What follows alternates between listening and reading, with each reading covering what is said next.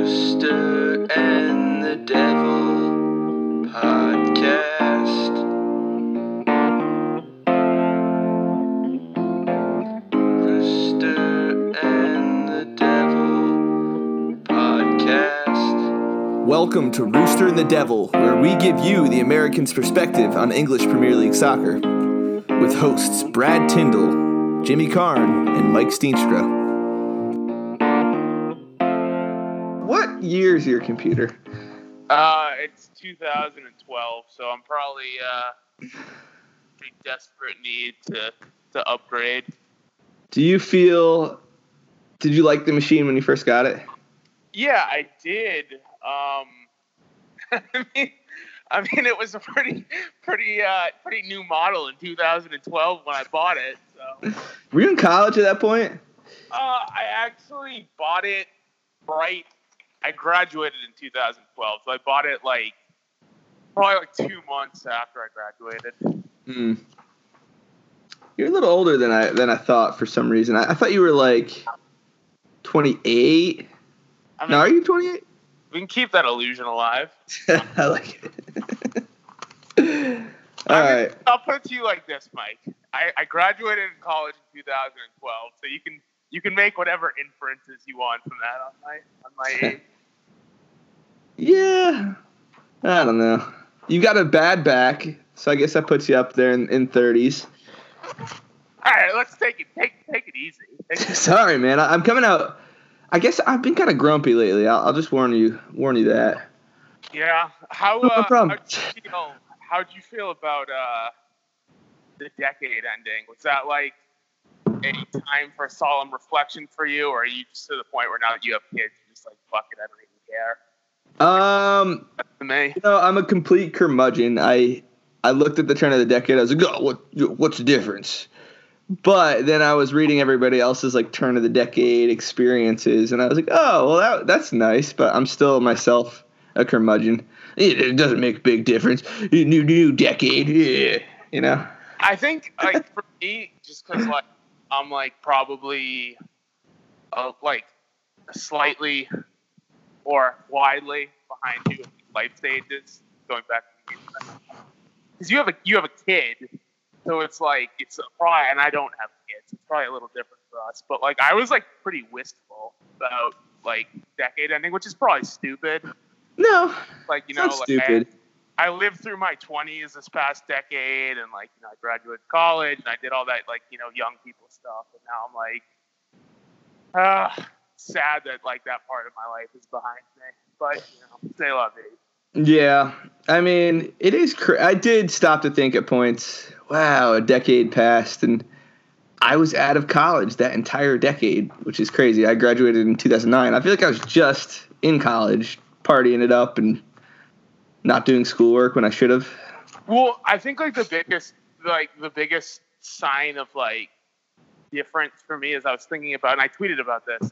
I but um, I remember like I was thinking back like New Year's Eve, 2009, turning into 2010, and like I was like, okay, so what did I do? Me and some friends, like we went out, we walked around, we found some like house party that we didn't know anybody out. We like knocked on the door. We made up some name. We were like, Cassandra's in there. She told us, invite us over. We like, you know, we, we went in. We went to this like random person's party, and it's just like, I would never do that now. Oh no, but that that was that's my exact experience. What you just said, or you'd kind of know one person that told you to come by, and then there's some guy that answers the door that's like, "Who are you? Who are you?" Yeah, I Get think, outta here. I think this year, like, I, I like watched the Twilight Zone all day, and I think I was in bed by like 11, 11 o'clock at night. I'm in bed. If generally I'm in bed at like 10. Last night I went to bed around 10:45, and I'm tired today because the baby is up at five. Yeah, man. So, uh, I think like we've been talking, Anna and I have been talking about like, you know, inching closer and closer to like having a baby sooner than later, and it definitely like terrifies me to my very soul. Yeah, it should, but it's also it's also really nice. Like everything everybody says positive about being a parent is true. Yeah. You don't have to I- reiterate it because everyone I- says it a million times. But I hope so. I've always had this like fear that like you know, like it'll be like Anna gets pregnant, and then like seven months into the pregnancy, I just black out and I come to in Mexico, and I've like discovered I've abandoned my family. So The first nine months slide into the baby, you get five, you get nine full months to process what's happening. For for for your wife, she's immediately into it, but you'll, uh, yeah, you'll you'll go through some some mental stuff in the nine months, but it's all preparing you for the baby, and then by the end of the nine months, your wife is so whiny that you're ready for the baby as well. Well, like I've had this like this uh kind of like running joke with Anna that it's like actually probably like way less of a joke than she like realizes. Where I'm like, so maybe the baby's born and like your mom moves in and I move out, and then around like 24 months we trade places again. It wouldn't be so bad. No, but here we are. Yeah. So I want to just remind the listeners, since we're now a couple minutes in, just talking about very random stuff, how we know each other. Uh, Noah and I were NBA reporters together, quasi NBA reporters, but Noah continues to write and write well about basketball narrative. And I had him on the podcast a few months ago to try to convince him that soccer's great. And we also talked about our disenchantment, uh, disenchantment with the NBA. And that's where we are today. Um, are you still disenchanted with the NBA? Have you been watching it all? Uh, yeah, I, I think uh, I am disenchanted with the NBA, and I do still watch, and I do still love, I do still love the NBA, but uh, the disenchantment is still there. I think, um, you know, we talked about it last time. I don't necessarily like the stylistic uh, or the aesthetic of what the NBA has become. With you know this like positionless, everyone does the same thing. Everyone jacks threes. Um, and I also think, we also touched on last time, just as you get older, you kind of start to realize more of the business of professional sports, and that kind of, you know, that, that grates a little bit too now. Yeah, 100%. I actually saw an argument on a subreddit about ticket prices in, in Britain and how they try to keep them low for the working class people and comparing it to American ticket prices, where you know it's by a per game basis. The better games, playoff games, are more expensive, and kind of pricing out the working class man. Which blah blah blah. You know, that's I don't know. Well, I don't know. I, I don't know what you want to do with that. For, for, for, for both of us, I think like because I mean you're a way bigger Knicks fan than I am, but like my was Mom, I'm not you, anymore. Yeah, you were a way bigger Knicks fan than I was, and you know my my mom grew up in New York, so I've always been like Knicks adjacent. I've never really been like a Knicks fan, but I've always kind of had like a you know somewhat of a rooting interest in how they do. And it's just like at this point, how can you justify you know putting money in James Dolan's pockets? It's like I don't, I don't, I don't, I would, I, I would love to go to a game at Madison Square Garden. I think that's like a bucket list item if you're a head. Like I don't even watch the Knicks on TV anymore. It's like doing anything that supports just kind of makes me feel like somewhat nauseous. Yeah, my favorite. I think my peak nickdom was actually 2010. It was my first year out of college, and my wife was still in college for another year, girlfriend at the time. And uh, I just would go into MSG with two friends and go to just all the games for, for super cheap. And then we'd wait outside of the players' entrance and, and heckle them.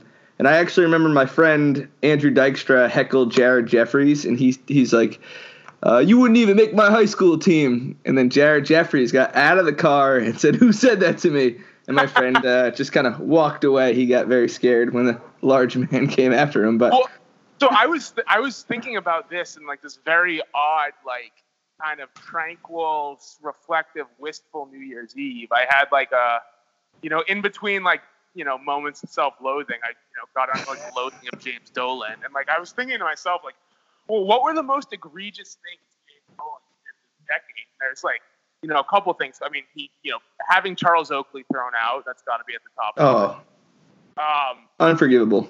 Do you remember the uh, the open letter that like 70 year old fan sent him, and then he that he emailed to Dolan. Somehow he got Dolan's email address, and then Dolan sent him back a really long winded, just like hateful, completely lack of self awareness uh, response where he accused him of being an alcoholic, accused him of alienating like you know all of his friends and family.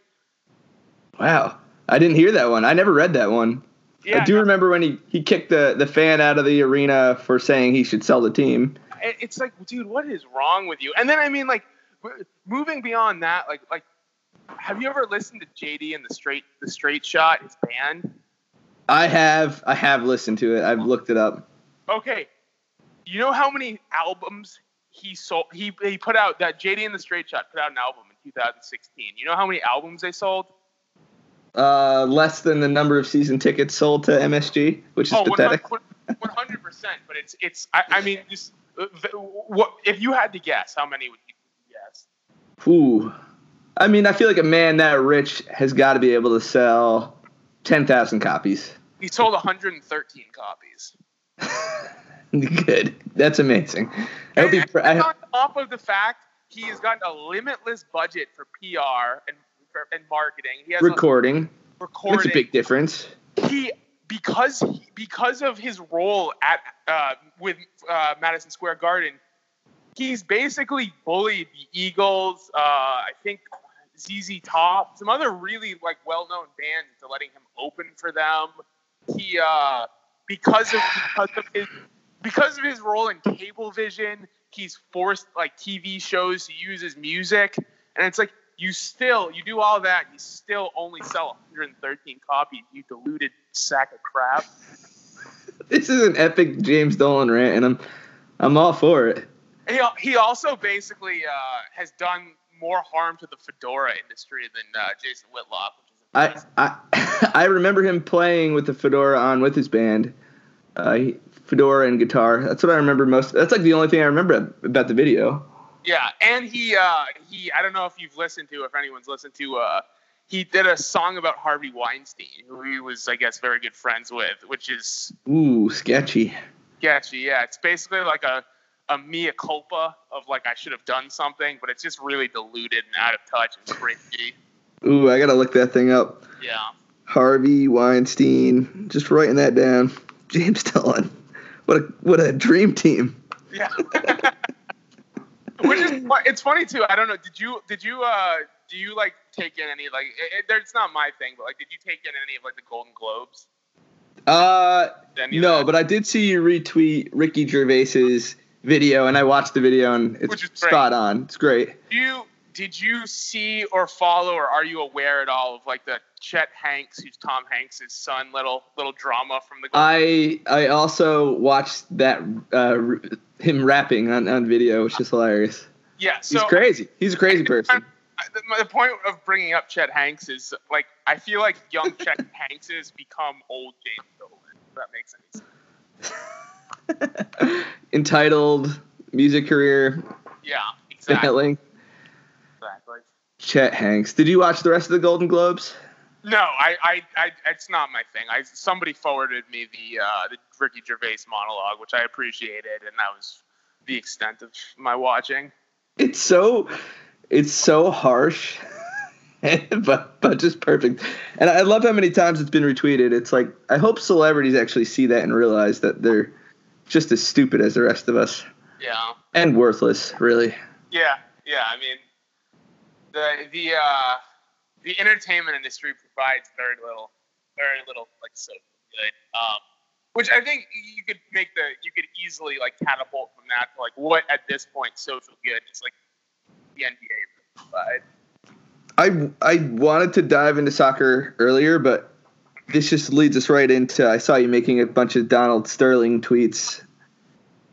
Yeah. And just a fascinating character. If you haven't listened to the 30 for 30 on Donald Sterling, it's just Yeah, it's, it's a a one big- one I- of a kind listen. yeah, I listened to it over the summer. It's really good, and he's he's a fascinating character, and it, it it's kind of like yeah, okay, he, so he was racist, bad, but like besides besides being caught on tape saying saying what he said, what has he what did he do as an owner that's worse than anything James Dolan?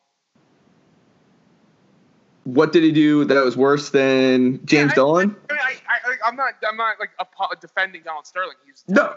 he's gross, but I'm just saying, like, is he really that much worse than James Dolan? Was he that much worse than James Dolan?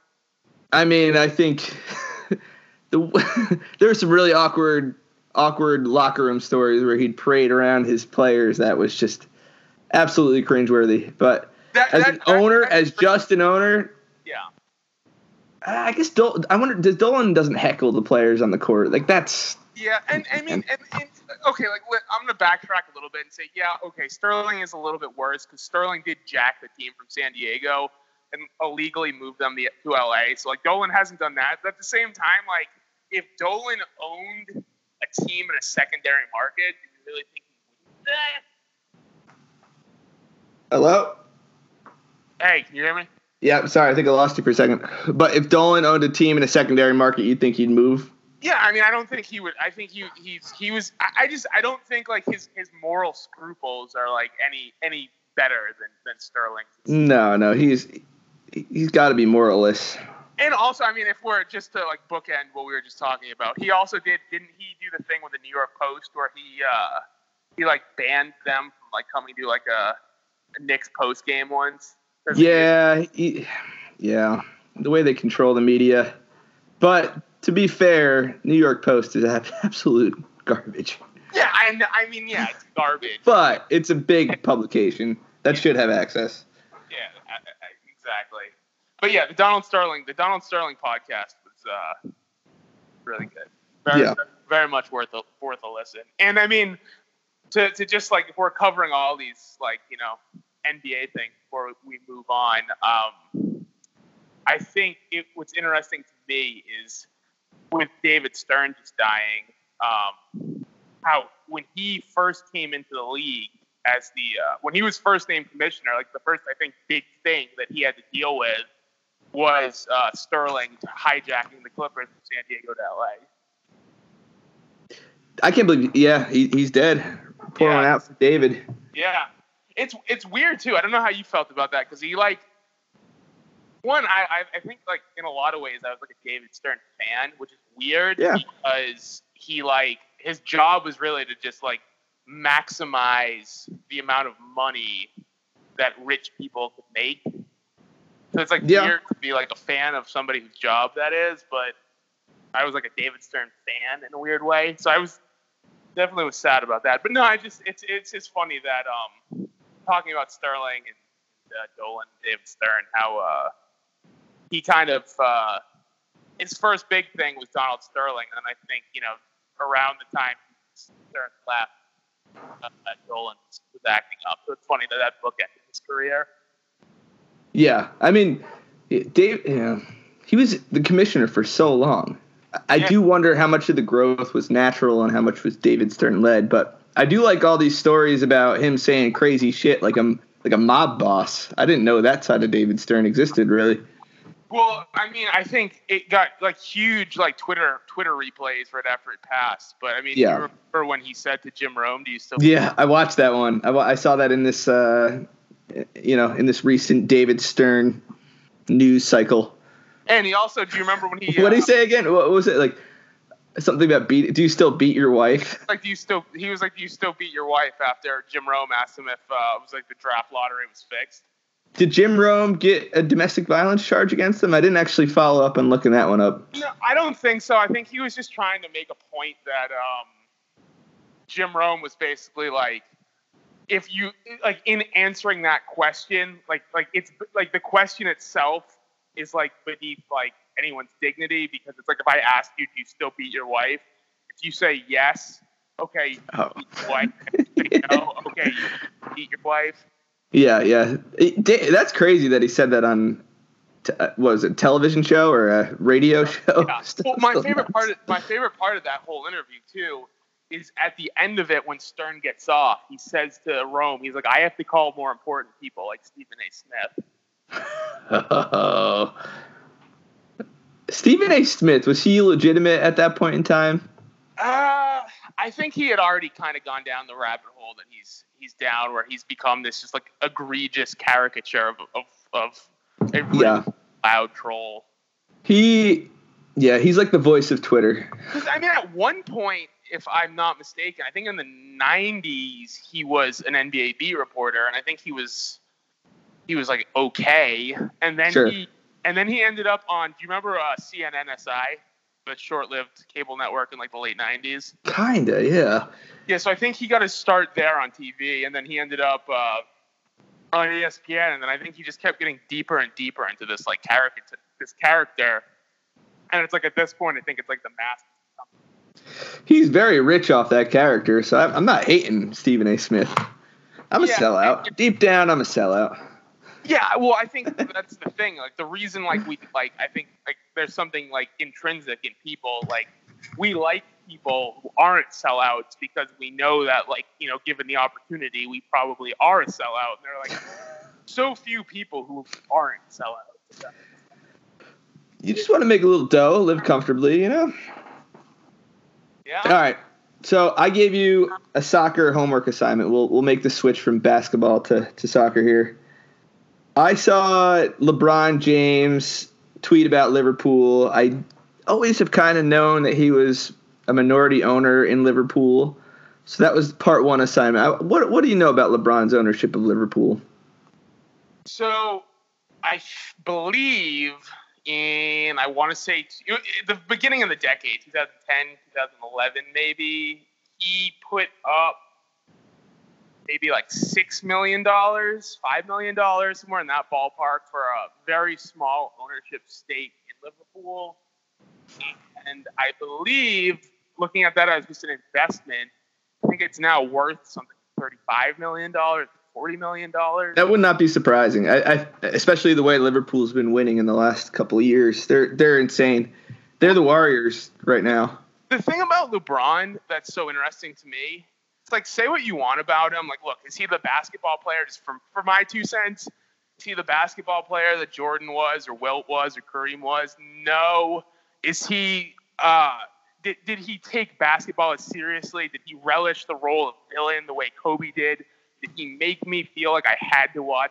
Like, I've never felt like LeBron was like a prime time ticket the way Kobe was.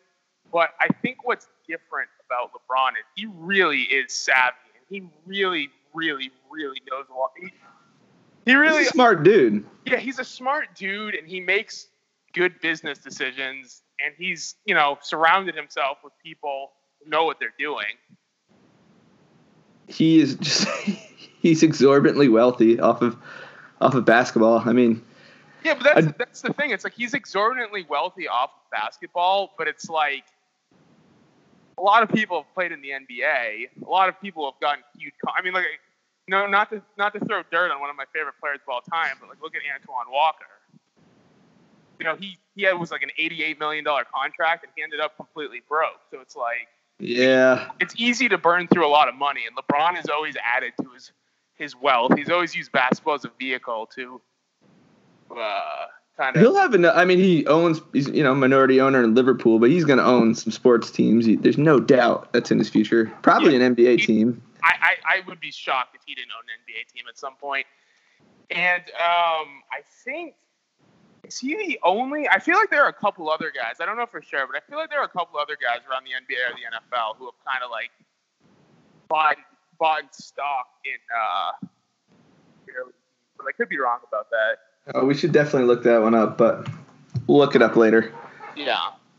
Yeah. So I saw on LeBron's post there are some uh, NBA fans that are Premier League uh, fans as well, NBA players or former NBA players. So Richard Jefferson is an Arsenal fan.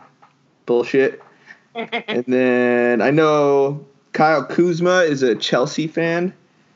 Looks like Mav- Maverick Carter, who's one of LeBron's uh, his business guy. He's also a Liverpool fan. Did you see any others? Have, did you get a chance to look that up?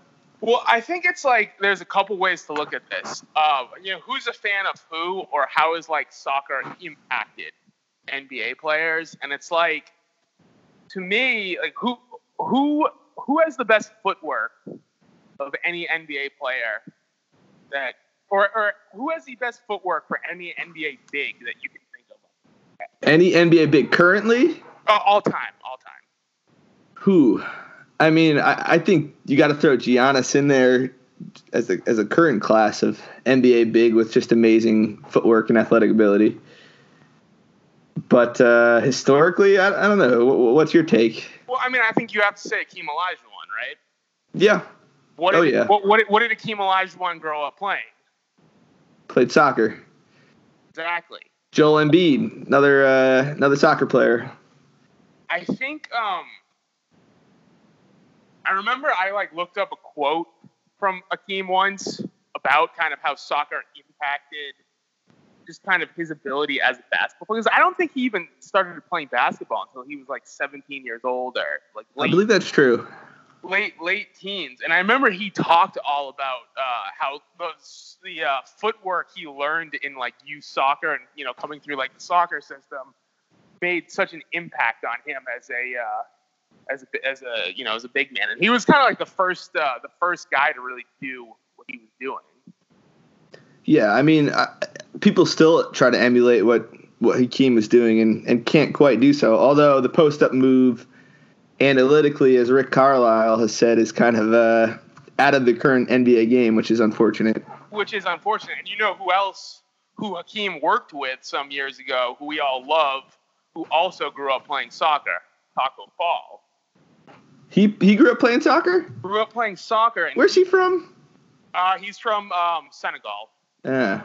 Huh. He's, he is also uh, attributed, you know, what he learned as a soccer player with helping him as a uh, with, with helping his footwork as an NBA player. You could see that making a huge difference, honestly. Like talk about cross, talk about playing multiple sports at, at once, which kids in America don't seem to do anymore. But you could see how developing your feet at, at a young age in soccer would be extraordinarily helpful when a basketball's in your hand.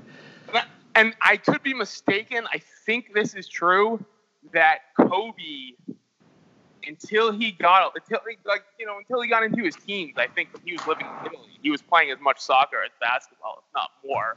He's a big soccer fan. I know that. Yeah, he is. He was at you know I know he was at the World Cup or he's been at the World Cup a couple times, and I know he was as a kid was actually a goalie, which goes back to something we talked about the last time I did the podcast. Huh.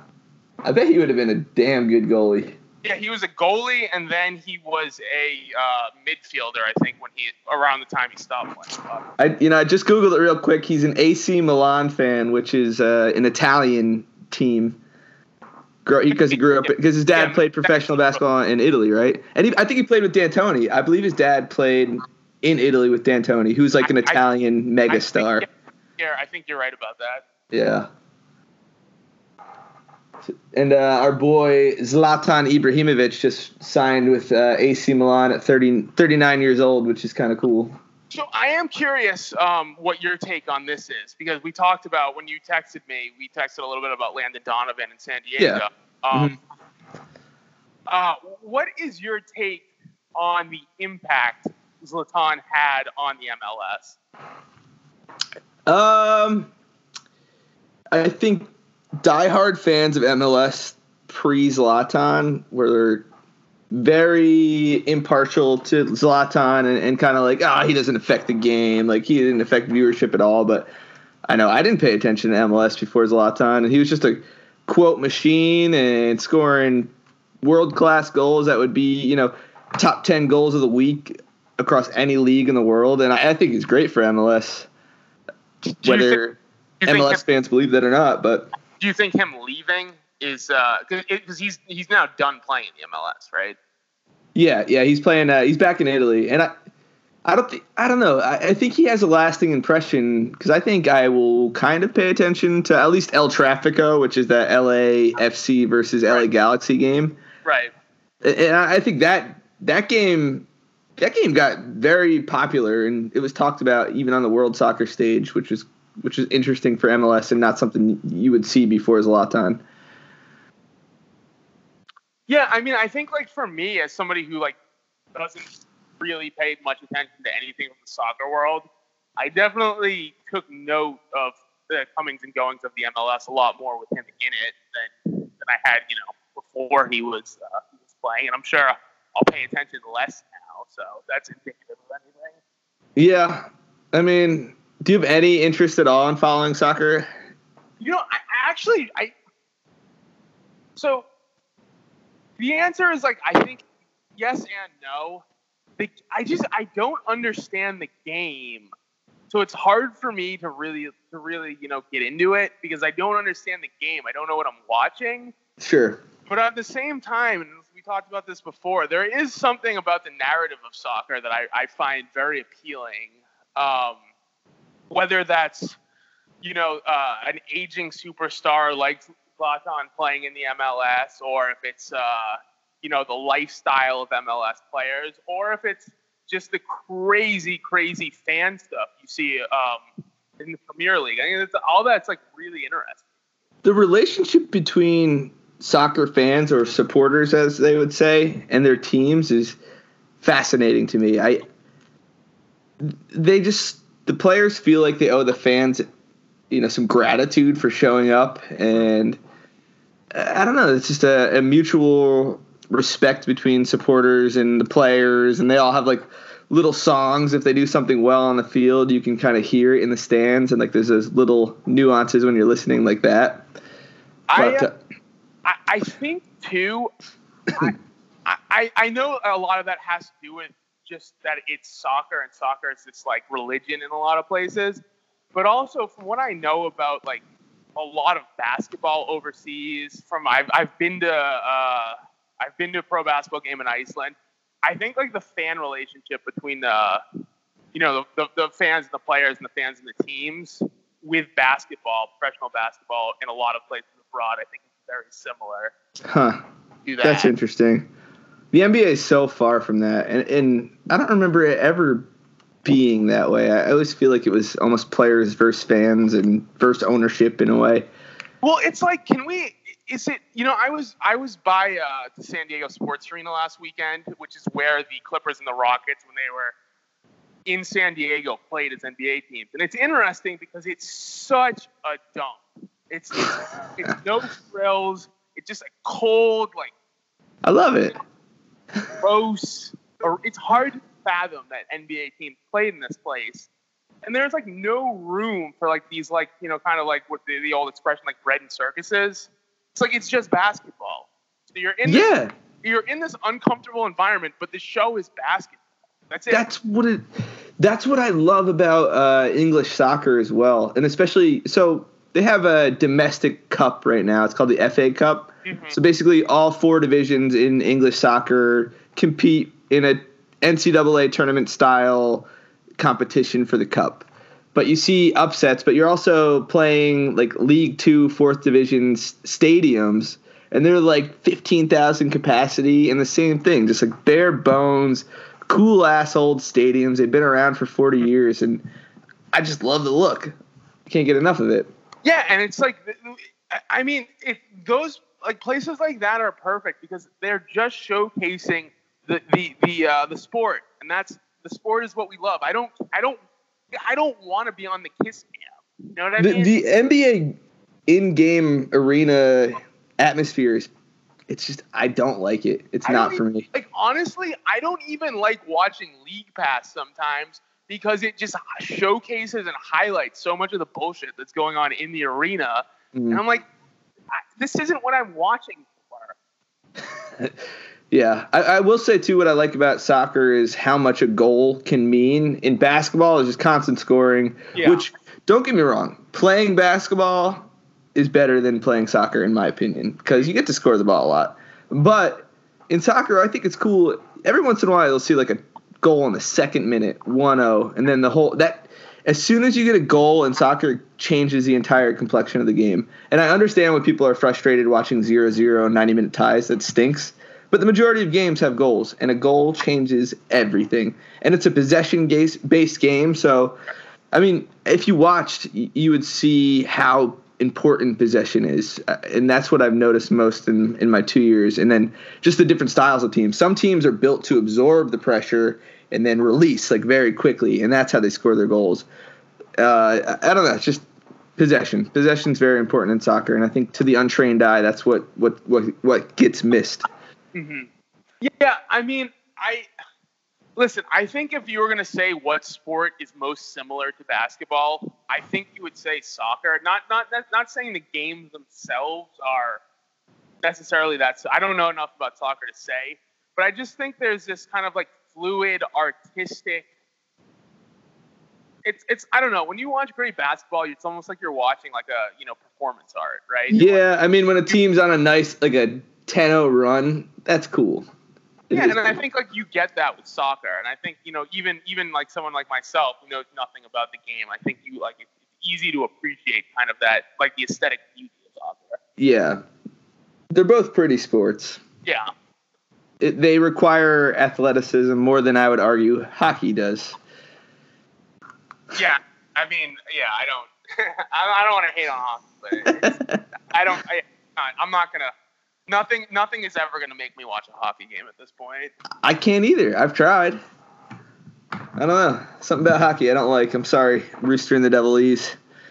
We don't have also, I E. think to uh, to just uh, back to move back a point to what we were just talking about with uh, uh, basketball players developing footwork as you know soccer players um, as kids. Who's another great example of that? I think Steve Nash, right? Oh yeah. He's a think- Tottenham Hotspur fan.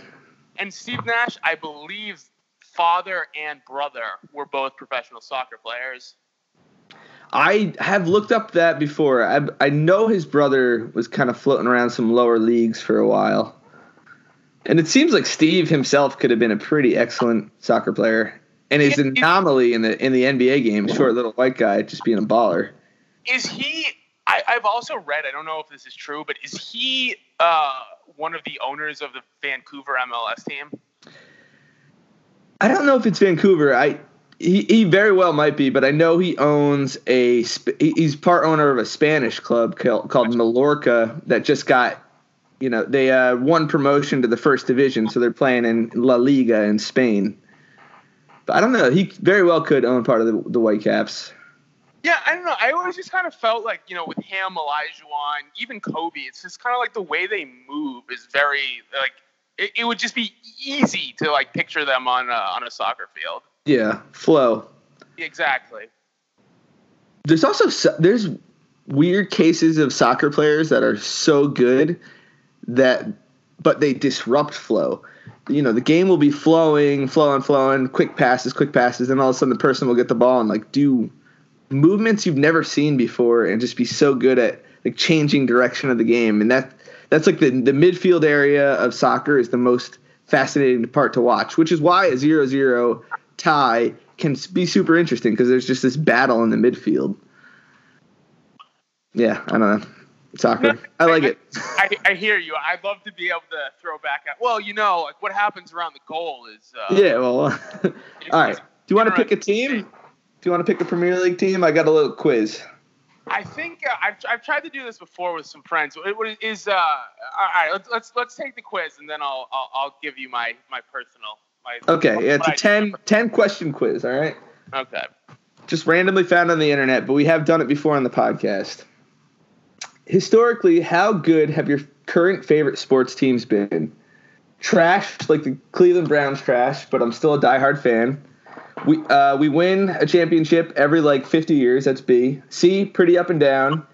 D, we're usually competing for championships. Or E, I only like rooting for really good teams. Okay. Well, first of all, uh, that one's out right away because any, anyone who knows me when it comes to like my sports fandom knows I'm always attracted to the losers. Uh, and like you know, my basketball team, the Sonics, they don't even exist anymore. So there's that. Um, and then I'm a, I, you know, I'm not really an NFL fan anymore, but like the, the longest tenured team I'm actually like a fan of is the Minnesota Vikings, who are like the saddest bridesmaid who's ever been. yeah, the Vikings. All right, I'm gonna put trash like Cleveland Browns because I don't know what else to put. Yeah, I mean, I mean, like I said, the Sonics don't. The Sonics only like basically exist in like a, you know, a, a, a You know, an internet realm. Yeah, I'm into the Sonics internet realm though. And if a team ever moved back to Seattle, they'd still get that moniker. Oh, 100 percent. They'd have to. Yeah. All right. How do you decide to root for a my local teams, or how do you decide to root for? That's the question. My local teams. Sometimes my local team. Sometimes that I some teams that I liked watching growing up. C who my favorite players play for, or D the best teams. And I'm sorry, I'm really bad at, at saying the uh, number it's associated to. I, I think. Uh, I, I think for me, it'd probably be at this at this point, just because I don't really have ties. It's I, I'll, I'll I'll you know, my my viewership of the NBA, for example, is, is very player driven. Yeah. So who my favorite players play for? Who my players are exactly. Yeah. You know. I think I think that is an interesting aside of kind of the difference between Premier League, the Premier League, and the NBA, which it's like I'll give you that. yeah, it's like the N- the NBA is such a player driven league, and you know you're not We've always liked similar players too. The Michael Beasleys of the world. yeah. I mean, Who else do you like in the NBA?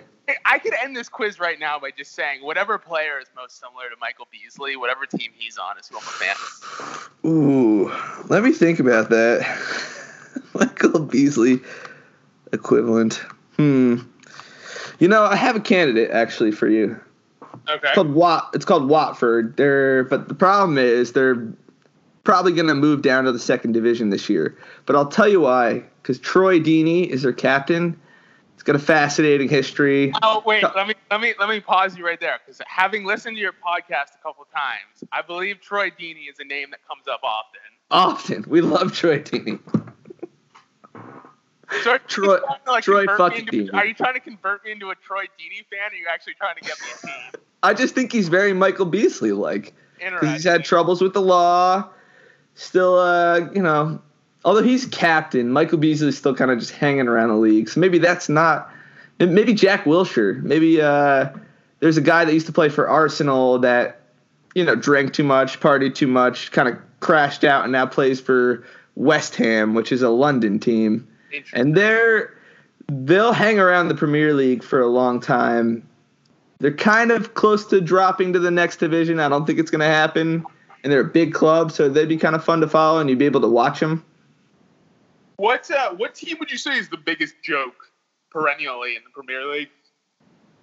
Well, the thing about the thing about that is, if they're too big of jokes, they go down the division, which is awesome. Yeah.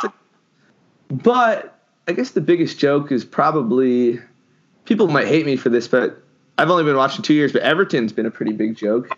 Well, so the reason I ask is, you know, I, I think another thing about about me and fanhood is like when I used to play Madden back in the day, what I would always do is I would pick for franchise mode, like the whatever team the previous season had been worst in the NFL, I would pick them as like my team, and then I would sign all of like the uh, the old washed up free agents who were still in the game even though they hadn't played in like two years, and I try to turn a football team. So. That's what's fun. The tragic cases, yeah. You know, maybe we should pick you a league like a Division Two team. Leeds United, they're traditional power, but trying to make their way up to the next league. I don't know. Maybe I'm just falling on deaf ears. Though maybe you'll never be a soccer fan. I, I mean, listen, I, I gotta be a fan of something, and the way things are going, I just kind of get more and more annoyed at the NBA every day. And you know, we talked about it last time. I'm not going back to baseball. You know, the NFL, the NFL, I find irksome too. So it's kind of like I need something. All right, let's continue the quiz then. That's the only way. All right. Question three: In what kind of style do you like your team to play? Boring, conservative, whatever. I just want them to win. I don't hate low-scoring games, but I prefer not to root for the most boring team. I like teams that are the most entertaining to watch. Ooh, that's a good question. Um, hmm. I do like teams that are entertaining to watch, but like I said, I also like.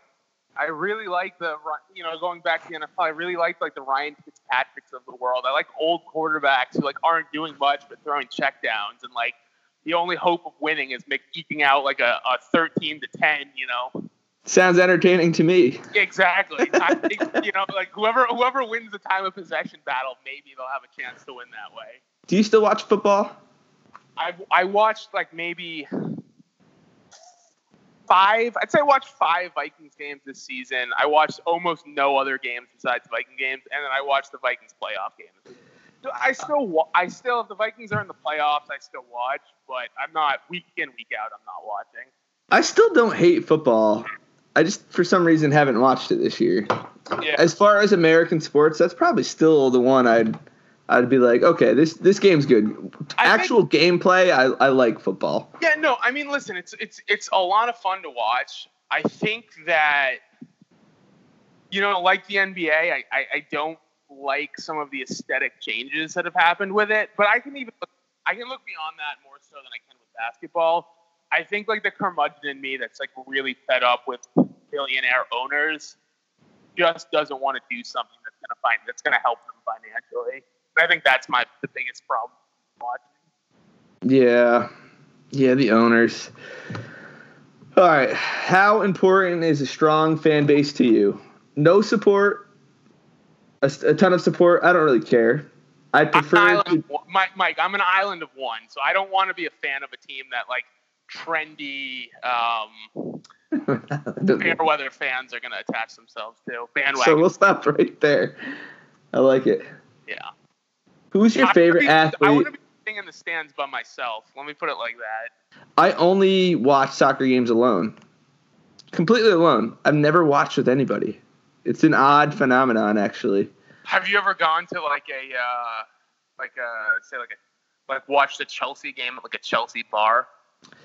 No, the closest I've been is I went to see Manchester United versus Manchester City in New York City at a soccer bar. But I was with people that didn't like soccer, so I felt the weight of that a li- a little bit. Interesting. Do you think uh, if you had like, do you think if you were friends with people who liked the same team as you, and you were like geographically, you know, if you were close to each other, do you think it's something you would like to do, or do you think? Yeah. Uh, I absolutely do. It's just to get to a soccer bar, I'd have to go down into DC and try and commute for two hours. yeah. I I'm mean, not opposed to bad, watching the game with other people. Although I do like watching alone. There's something something nice about just kind of curling up on the couch and being completely absorbed in the game. I get it. I, I think, like I said, I mean, I, I know the games themselves are like very different, but I do, I do think on this like philosophical level, like basketball is like almost like religion in a weird way. Um, I think there is something. There's a lot to be gained from taking in soccer or basketball, just on like a deeply individual, deeply like self-reflective, personal level. And like Yeah. some of the some of the biggest decisions I've ever made as a person, and some of the hardest times I've had in my life, I've literally gone to a gym like that I knew was going to be empty, just so I could shoot around by myself.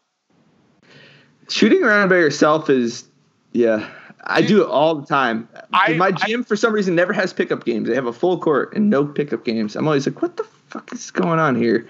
I, I, I have always said that like the closest I ever feel to like, and I, I'm not not getting religious, not getting into God, nothing like that. But the closest personally I ever feel to God is in an empty gym when I'm shooting around by myself.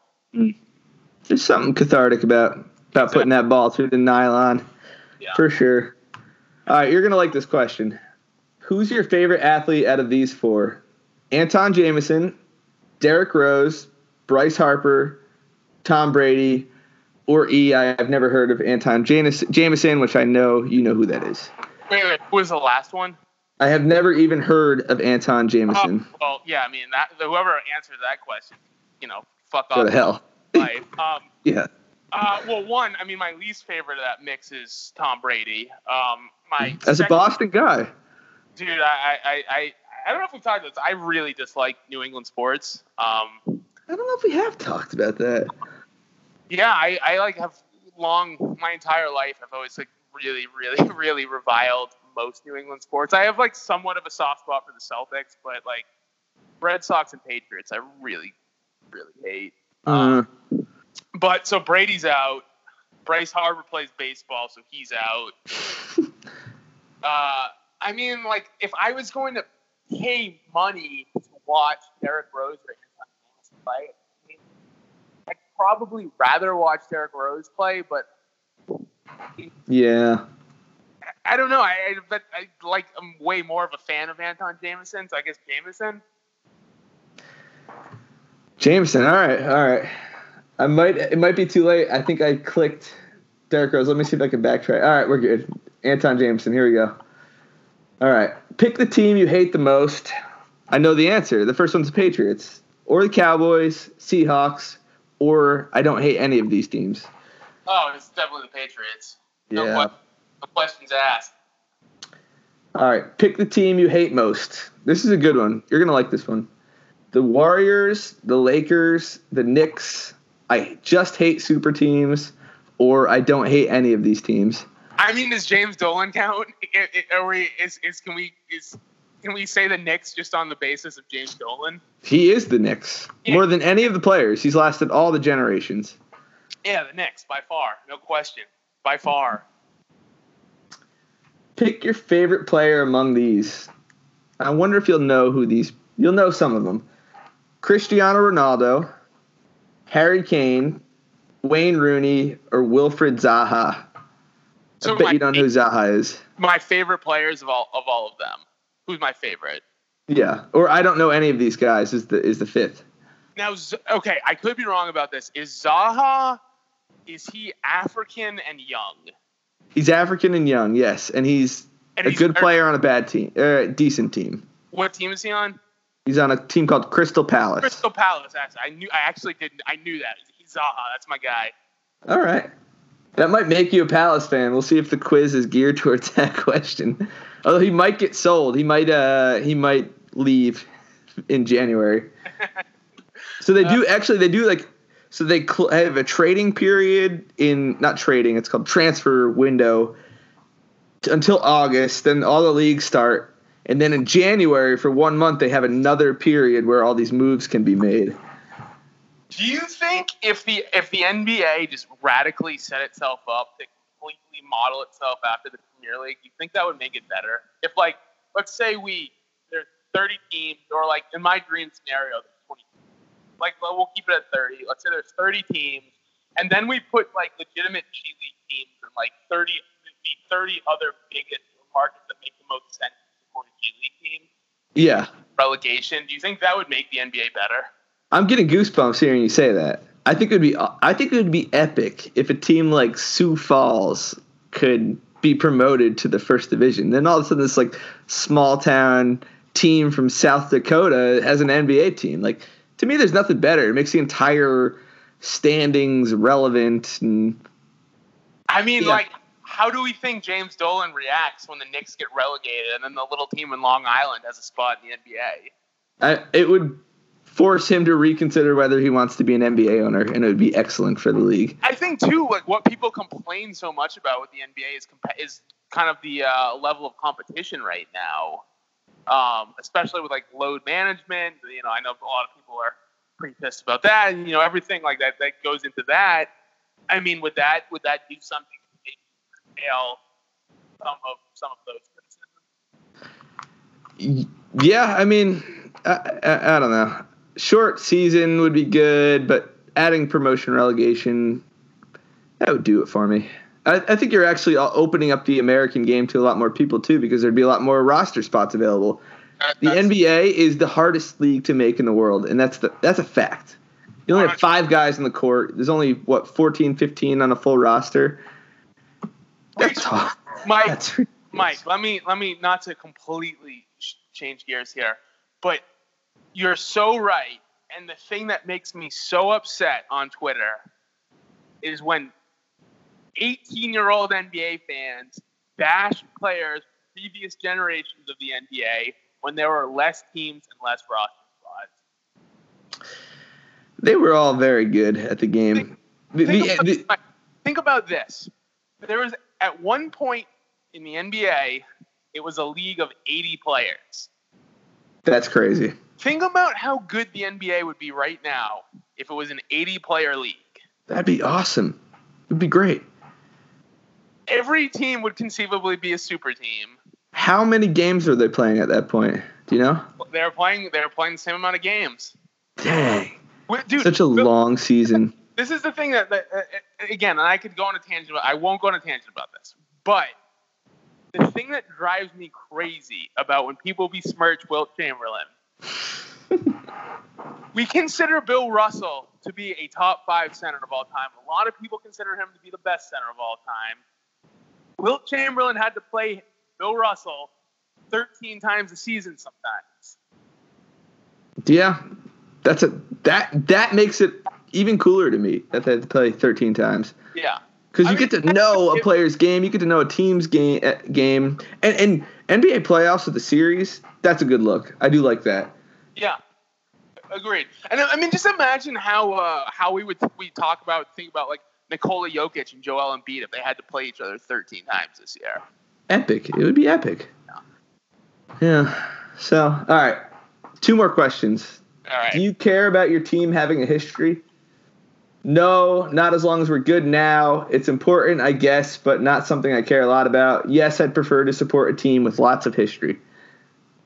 Uh, I mean, history just in terms of winning, or, or, or I mean, what's the what? I think how- history of the club.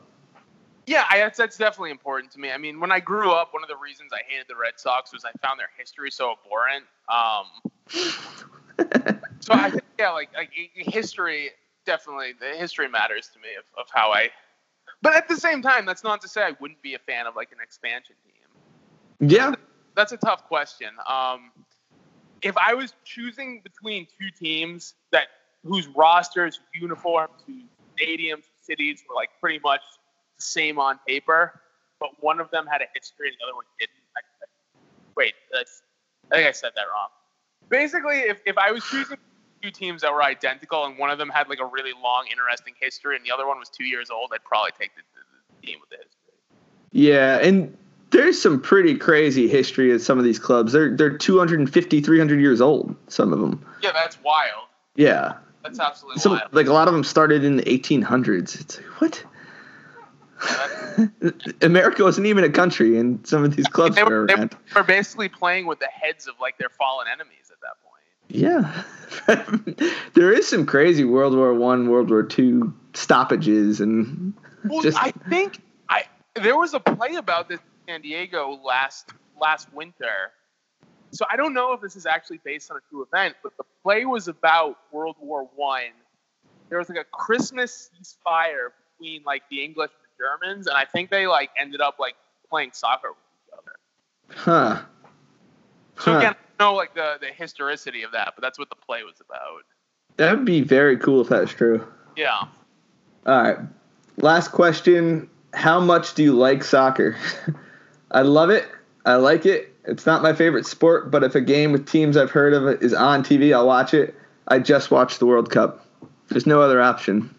I mean, I, I don't think any of those really, really are Yeah. like my answer. But I guess if I like, if I have to pick something in the confines of that, I mean, the truth is, like, the only time I ever watch is during the World Cup. Yeah. But like, I don't. I think I like it, or at least appreciate, respect it more than that. But I guess you know, you know, going by the by the letter of uh, the questions, I, I only watch it during the World Cup. Yeah. All right. You ready for your test results? I'm ready. I'm, I like this. I like this pick for you a lot, actually. Okay. It's uh, Newcastle United. Interesting. So what what what about them do you think would resonate with me? What would resonate with you is that they have a young American right back, which is cool. His name's DeAndre Yedlin, so he's a he's a regular part of the U.S. men's national team, and he plays right back for this team. That's cool, and it's uncommon, really. Okay. Uh, they have Alan Shearer is one of their notable alumni, and he's England's all-time leading scorer, and he spent his entire career at Newcastle, which is crazy because they were, you know, a mid mid-table squad, but they're they're Premier League mainstays. Um, they've also got a guy named Miguel Al- Almiron who is a Par- he's a Paraguayan international, and he just moved from Atlanta United, which is MLS's biggest club money wise, to Newcastle United, and that was last year in January. So he's had a full year there, and you know he, he's playing pretty good. He actually just got his first goal this year, but in general, you hear positive responses about him. Um, they've won four domestic titles, but have not won since 1927. So there, so so we have kind of a uh, somewhat tortured fan base. Is that fair to say? Yeah, I think that's completely completely accurate. They're also the northernmost club in England. I like that. Yeah, so kind of like For whatever reason, I kind of like that. so yeah, it's like Seattle Sonics. They're they're pretty northern. I bet were the Sonics the most northern team in the league. No, I mean they uh, they overlapped with the uh, Vancouver Grizzlies. Oh yeah, which is right out, there. Pour two, pour two out. Little hop skip over the border. Dude, it's it's uh yeah, man. Now you're I'm just getting getting sad thinking about what once was. Um, so yeah, Newcastle. Yeah, there you go. I'm gonna I'm gonna just start feeding you Newcastle information. What what uh how, what what like top to bottom? How good is their roster right now? They so they just fired their coach, and since then they've gone on a bit of a, a winning spree. So they're right now they're 13th out of the 20 teams in the in Premier League. Like this is Mike. This is what I'm comfortable with as a, as a Minnesota Vikings fan. Yeah, They need to have periods where they suck, but then they also need to have periods where they're really good and they instill this incredible false sense of hope in me, only to get into a championship game and then just rip the carpet right out from under. I think Newcastle's a perfect fit for, for you, honestly. Interesting. Yeah, they're I'll- very I'll- I'll- Minnesota so- Vikings. I'll, I'll uh, send me uh look at the schedule, send me some games, and you know, in a couple months, if we do this again, I'll I'll report back. You should try to watch it at a soccer bar in San Diego and see if that gets your juices flowing at all. And there are actually a couple. Uh, there are a couple soccer bars that are actually relatively close to me, so that wouldn't even be that hard to do. And the Newcastle Magpies, they have a pretty big American supporters group actually because they're an old club, so they've been around for a while. I like I, I like the uh, I like the Magpie moniker too. Ma- Magpies, uh, fresh jerseys too, black and white stripes. Interesting. There's a lot to be had as a Newcastle fan. I'm happy for you. I'm glad we uh, I'm glad we could uh, we could achieve this together today. So any, uh, I guess we're at an hour, right? Uh, any rants for you? Uh, I mean, I'm I'm I'm really trying to uh, be. And honestly, I'm saying this. It's like a. So yeah, I do have a rant for you, but before I say my rant, like it's 2020, it's a new decade. I'm in I'm in a new decade now, like you know, personally. So it's like I want to be a better person. Um, so I want to give people the benefit of the doubt. But something that I, I see on Instagram a lot, social media, that like really annoyed me was when pe- when I would see people posting things like, "In 2019, I learned to love myself," and I'm like, "Listen, like that's a great sentiment, but like really that easy to learn to love yourself and just like, like I think like learning to love yourself is like a lifelong process, right? I'm not sure I'll ever really like myself, huh? I, I like I can't. I mean, most of the time I like, can't stand myself. So just I don't know. Maybe Even this morning, my whole because when we got on the phone, I was very crabby. I couldn't stand myself all day, just a dick. Yeah, exactly. So I'm like, my my my gut feeling on people who say things like that is they're either very very like vapid and vacant, or they actually hate themselves as much as I hate myself, and like putting that out on the social media world is like their way of getting affirmation. It's like a little pep talk. I think. I think people do use it that way. Just not me. Yeah, no, I just like so yeah, I, I like I said, I want to be a better person, but but when I saw I saw a few people on social media who were like, I learned to love myself in 2019, and it just kind of rubbed me the wrong way. Oh, amen. What a what a great rant. Thank you. You're welcome. Uh, I've got no rants. Just that you you are now a Newcastle United fan, and I'm gonna force feed that information to you. Like I said, send send me some marquee games over the next couple months. I'll I'll I'll I'll watch a few, and then we can Okay. reconvene. All right. Beautiful. Thank, thank Just writing it down so I remember. This is an ode to Michael Beasley. Michael Beasley, can you hear me?